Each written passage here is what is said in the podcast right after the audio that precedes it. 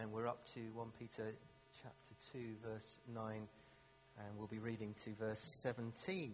So if you've got a Bible with you and you'd like to follow it, or the reading will be on the screen, but we don't tend to keep it on there throughout um, the message. If you were here last uh, week, last Sunday evening, um, Edward spoke uh, on holiness uh, from 1 Peter 1. Uh, Be holy because I am holy, says the Lord. And uh, he explained that, therefore, that wonderful word that we find often in Scripture, therefore, in view of all that Jesus has done for us, we are called to live for him.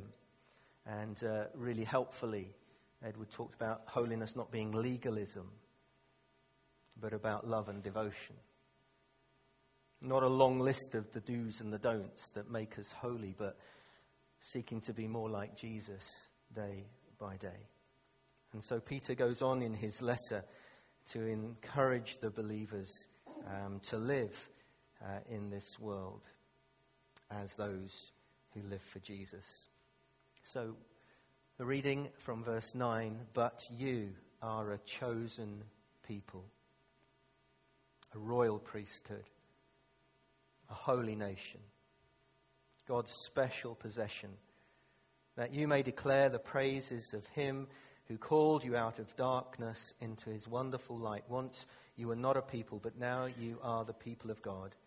Once you had not received mercy, but now you have received mercy.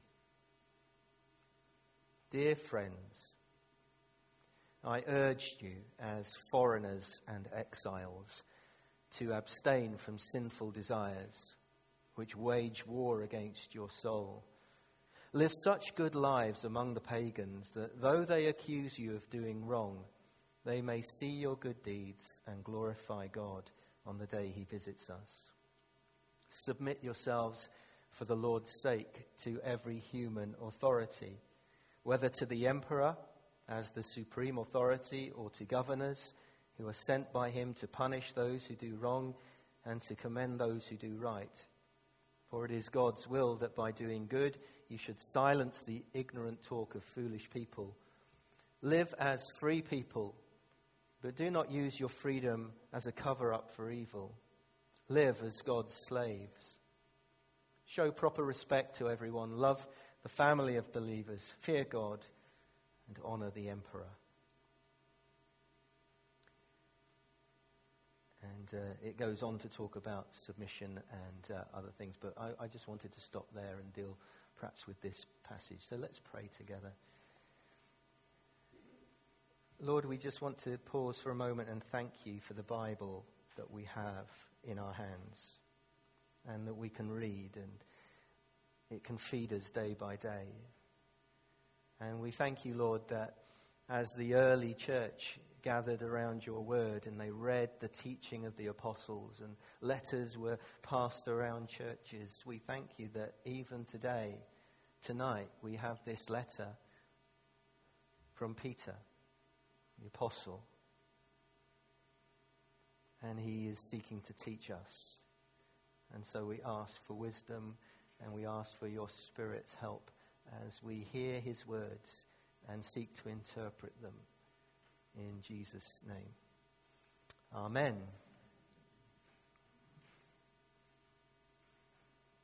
Have you ever woken up out of a deep sleep and taken a moment to just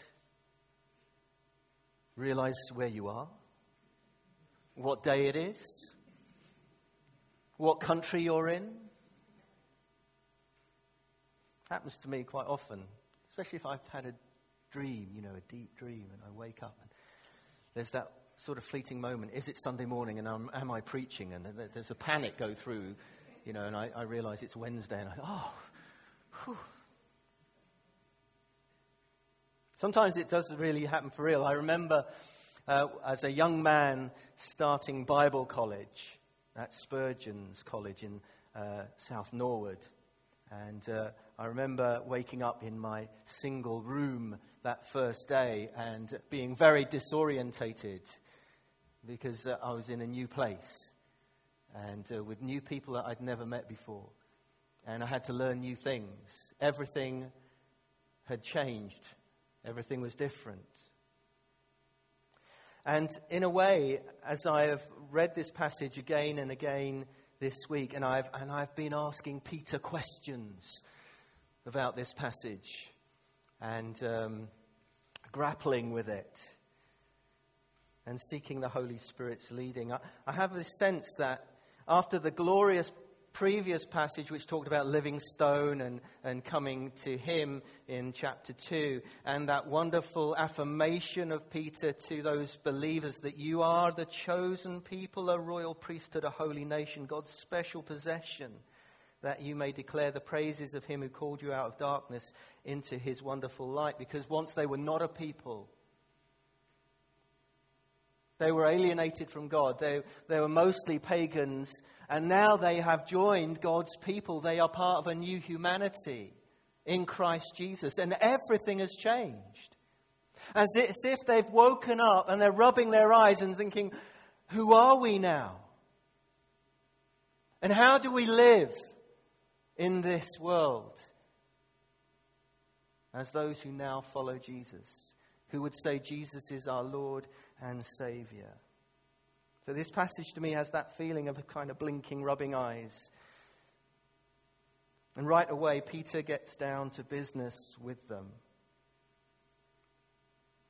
about who we are and whose we are. And he begins to describe that once you have understood who you are in Christ, that you're part of God's world changing purposes, it is vital to then understand not just who we are, but whose we are. And uh, Edward mentioned it this morning in his message about whose we are. Because as we have begun to follow Jesus, we are living for someone else now. Before I was living for Jesus, I was living for myself. But then I became a Christian and I was under new management. Everything had changed. And as I began to follow Jesus, began to hear that call of Jesus to live differently where God has placed you. And for many years, as Peter would have known, he was a good Jewish lad. He would have known his Old Testament the people of Israel many times had to live out their faith, their hope, and their communal life in exile under foreign rulers. And how they worked that out, like Daniel did, if you know of his story, and his friends, or Nehemiah. And throughout this letter, Peter is so clear about his faith in Jesus that Jesus is the fulfillment of all the promises to Israel. In fact, he is the perfect Israel. And he has called to himself from both Jews and Gentiles a new community, a new people of God, a new family. But he calls them not only the chosen, the royal priesthood, holy nation, God's special possession, but he says right at the beginning of his letter that we are foreigners, exiles, scattered, but the elect.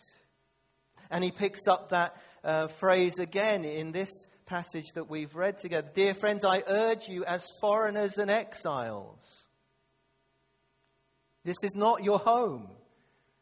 You are a foreigner here. If you belong to Jesus tonight, you are a foreigner here. This is not your home.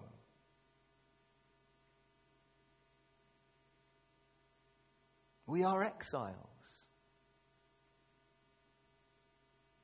But God is building his kingdom. And so Peter addresses this new early church, both Jews and Gentiles, the religious and the non religious, who have come to faith in Christ Jesus as this new community. Dear friends, as foreigners and exiles, live differently. Abstain from sinful desires which wage war against your souls. Live such good lives among the pagans that though they accuse you of doing wrong, they may see your good deeds and glorify God on the day he visits us. Wherever you live, he's saying, live for God, empowered by the Holy Spirit. Be different, be holy. Be your new self in Christ Jesus. Be who you are in Christ Jesus. This word abstain that he uses is basically literally means distance yourself from sinful desires.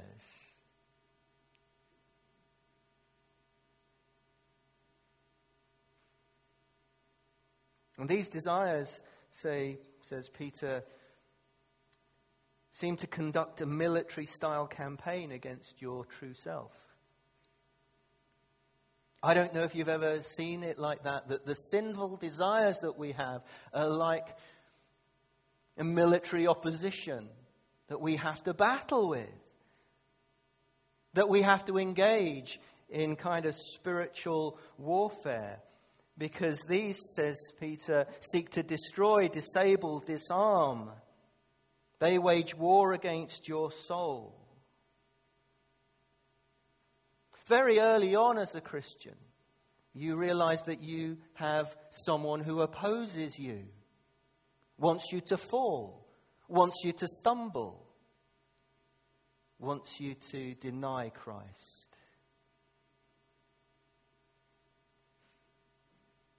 It's the enemy's strategy, especially against new Christians.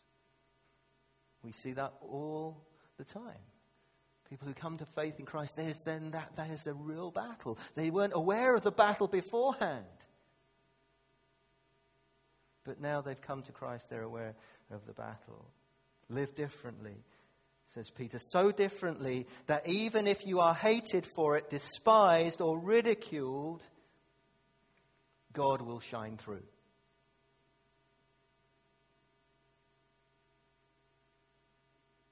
And I get the impression that Peter sees holiness and living for Jesus as an evangelistic tool.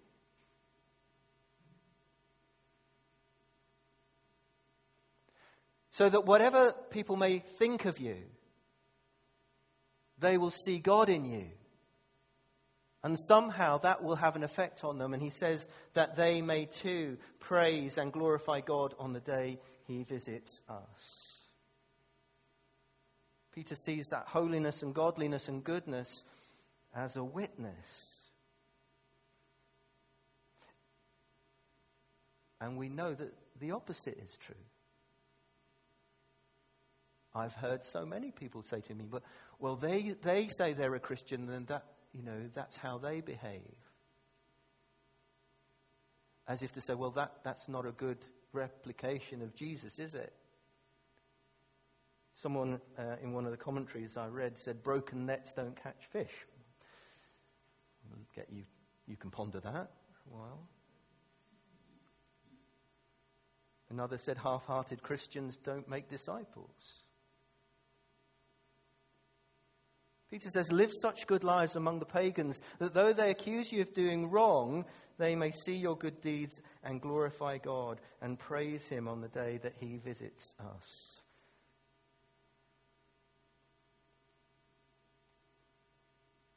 Those of you who came to the Standing Strong event, which is um, an annual celebration that we go to uh, with open doors, and I would encourage you all to come. It's the most brilliant day. It's not depressing at all. Yet There are hard things said, but you come away so inspired by God's people around the world. And this year there was a Korean lady who spoke. And her father was a pastor. But as she grew up, she, she didn't know it because in North Korea, if you tell your children that you're a Christian, and, and, they're encouraged every day at school to tell their teachers if their parents do anything like have a black book at home, do they, do they mumble quietly to themselves? Do they go out and meet with other people?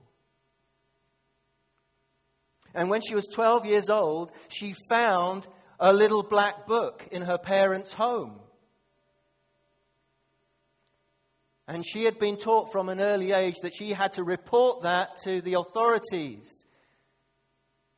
And she grappled with it. As a 12 year old, what do I do? And she chose to ask her father what the book was about. The father made that bold decision to share his faith with his 12 year old daughter, and she too became a follower of Jesus. In that same interview, she talked about her husband who was sitting on the front row to the right of us. And this amazing part of her story was that this man who became her husband was actually uh, assigned to work alongside her father by the authorities as a co-worker, uh, you know, worked with him, but he was there as a spy to report on anything unusual because they were a family of interest to the authorities. And yet, every time he saw something that might be dubious, he couldn't bring himself to report it.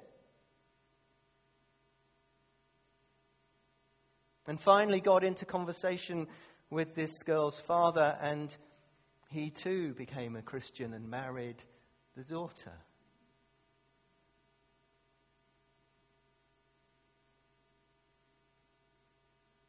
There was something about that man that, even though he didn't say anything about Jesus because he couldn't do, spoke to this guy who was there as a spy. Live such good lives among the pagans that they will see your good deeds and glorify God.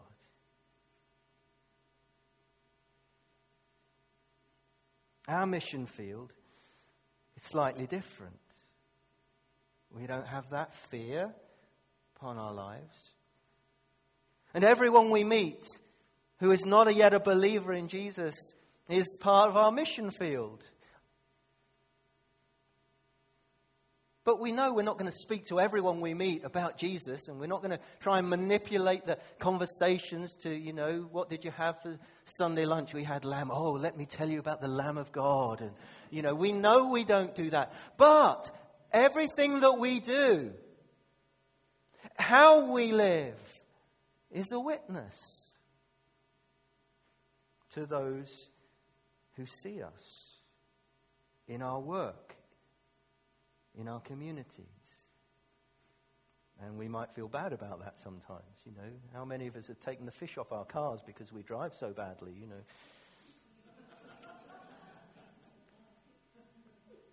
or you spot a fish on a car that's driving badly.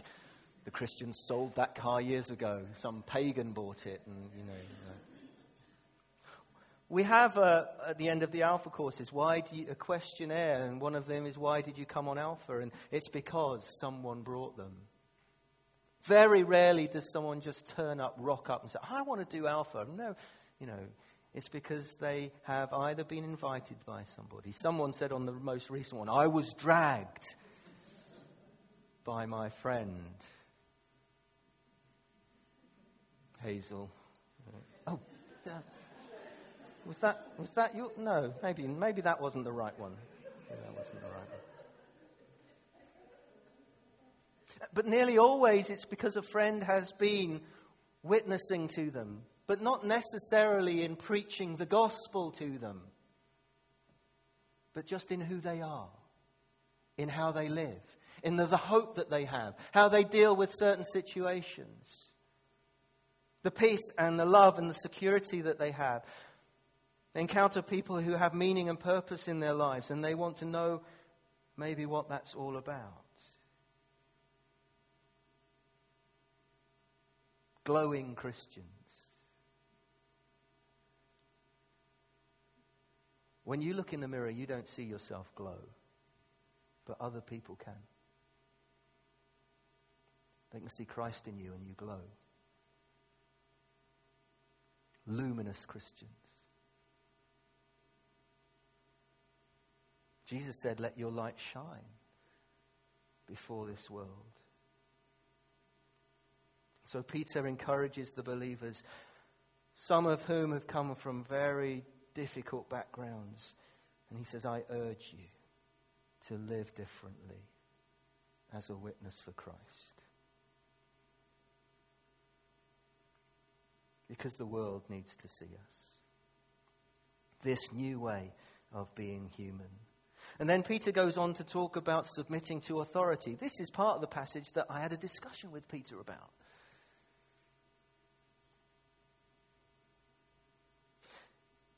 How to live under rulers and authorities. Because our witness is not just to the one to one or the people that we meet, but it's to a wider audience. And I don't know if you noticed, but he says live as free people, and then he says live as slaves in the same verse. Live as free people in Christ. And he's addressing people who are even slaves who are reading this. Live as free people. But then he says, live as slaves to God, even if you are free. But don't do evil, do good.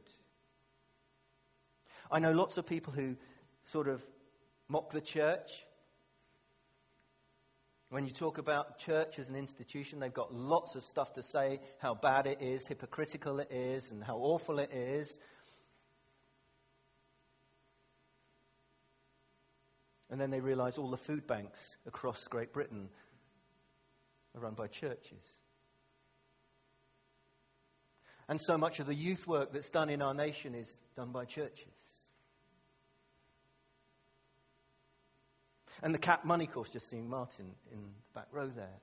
Christians Against Poverty just encourages me so much that when they do things on debt now in the news, they're getting someone from CAP to speak. And it says Christians Against Poverty. Because Christians have always been at the forefront, haven't they? Of being good news to our world. And we could go on so many other things. Peter seems to be saying, uh, make sure that by being good citizens, doing good, you shame those who out of folly or ignorance or hatred would oppose you as the church. Persecute you as the church. Yes, we are to be a revolutionary movement for the kingdom of God. A true force for good and for God and godliness and goodness in the world.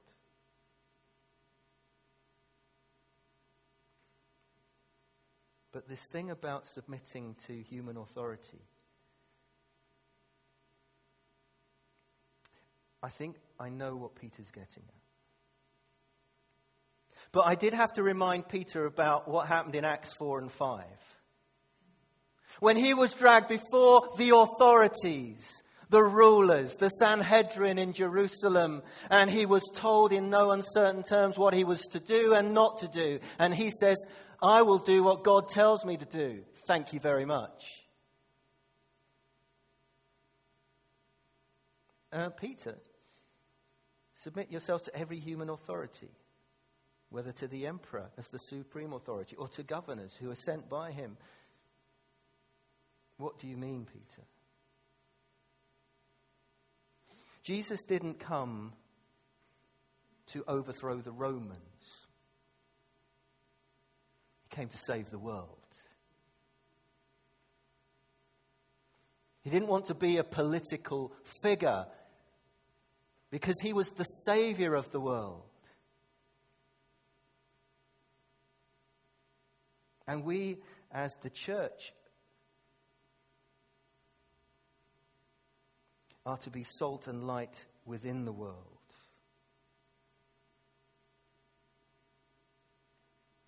Because there is a line, and Peter got to that line.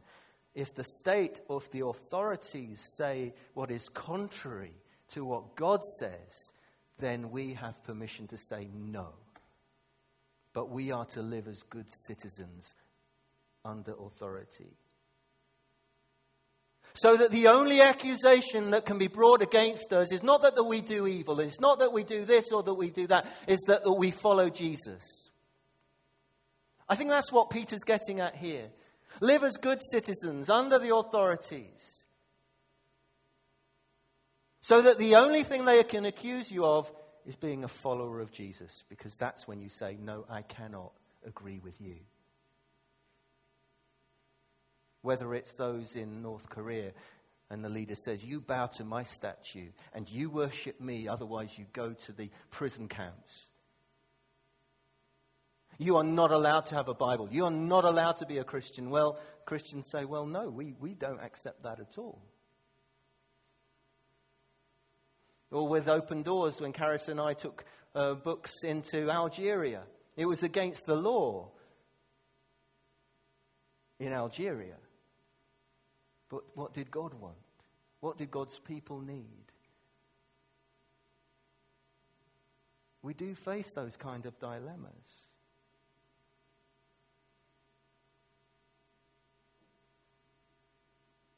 In a way, Peter's saying, only try to break the law if it's contrary to God's.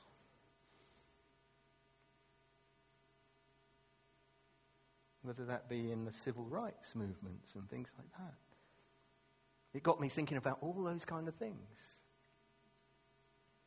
But this was the key that I came back to. Let them only have one accusation against us, the church, is that, that we follow Jesus and we stick to the authority of the Bible, that's all we have.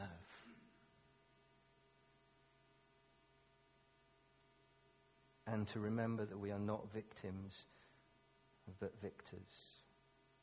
Part of God's kingdom, his everlasting kingdom. We've read the book, we've got to the end, we win because Jesus wins. We are to live counterculturally, but not anti culturally.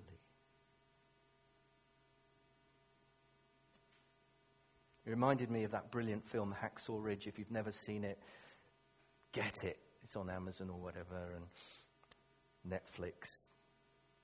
The true story of a man who signed up to the army, but he refused to carry a gun. And he was mocked and ridiculed, and they tried to get him to give up, and they treated him horrendously, and he's stuck in there And he saved so many lives. And he came to be respected and honored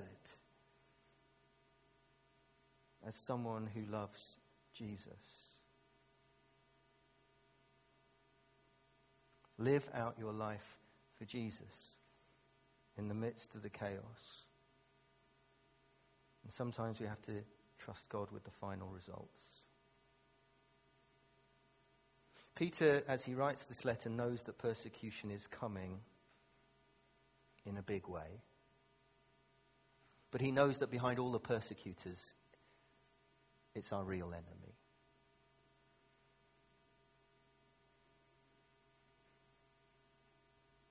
And he will escape Herod, but Peter will not escape Nero, the emperor who he says, honor the emperor.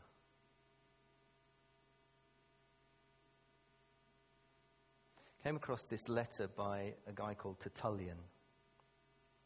It was just during one of the fiercest bouts of Roman persecution. He wrote it to the emperor in AD 197. And he writes, Your cruelties merely prove our innocence, our innocence of the crimes that you charge against us. This letter, says, You recently sent a young Christian girl to a brothel keeper rather than to feed her to the lions, you showed that you know we hate impurity more than death. The more you mow us down, the more we will grow. Who sees us die without inquiring why we do so? Who, after inquiring, does not embrace our teaching?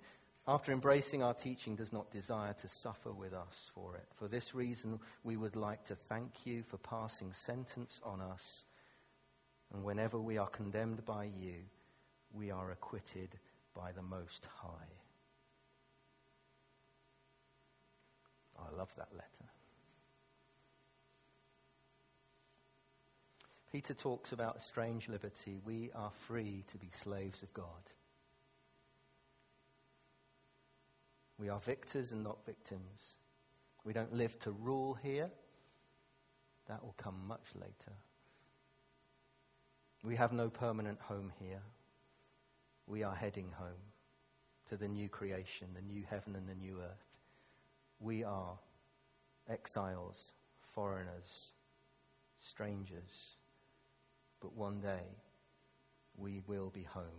But Peter says, Dear friends, in this world, live for Jesus. So let's try, shall we? Let's pray. Father God, thank you for your words. It challenges us and encourages us and